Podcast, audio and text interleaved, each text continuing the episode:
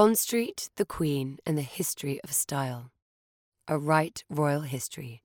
Read by Poppy Delevingne.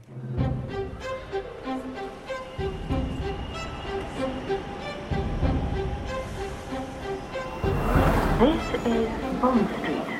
Welcome to Bond Street in the year of the Queen's Platinum Jubilee.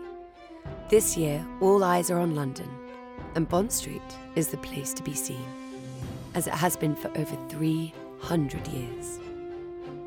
Royalty runs through the street's history, so join us as we celebrate Her Majesty the Queen in the only appropriate manner with style.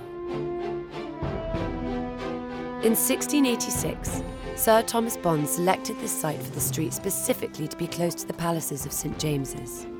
Royal patronage played a key role in drawing the greatest merchants, artists, and master craftsmen together to create the extraordinary.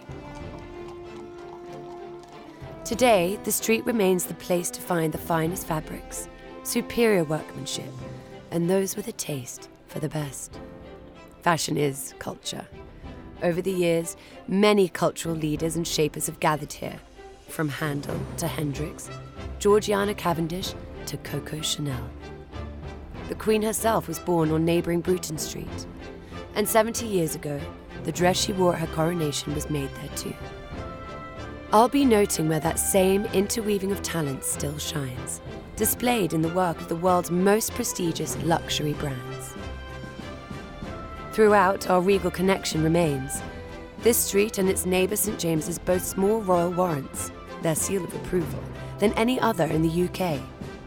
As you pass the shop doors, look for the coats of arms placed nearby.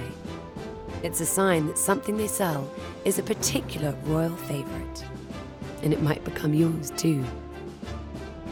Happy Platinum Jubilee, Your Majesty. Love everyone on Bond Street.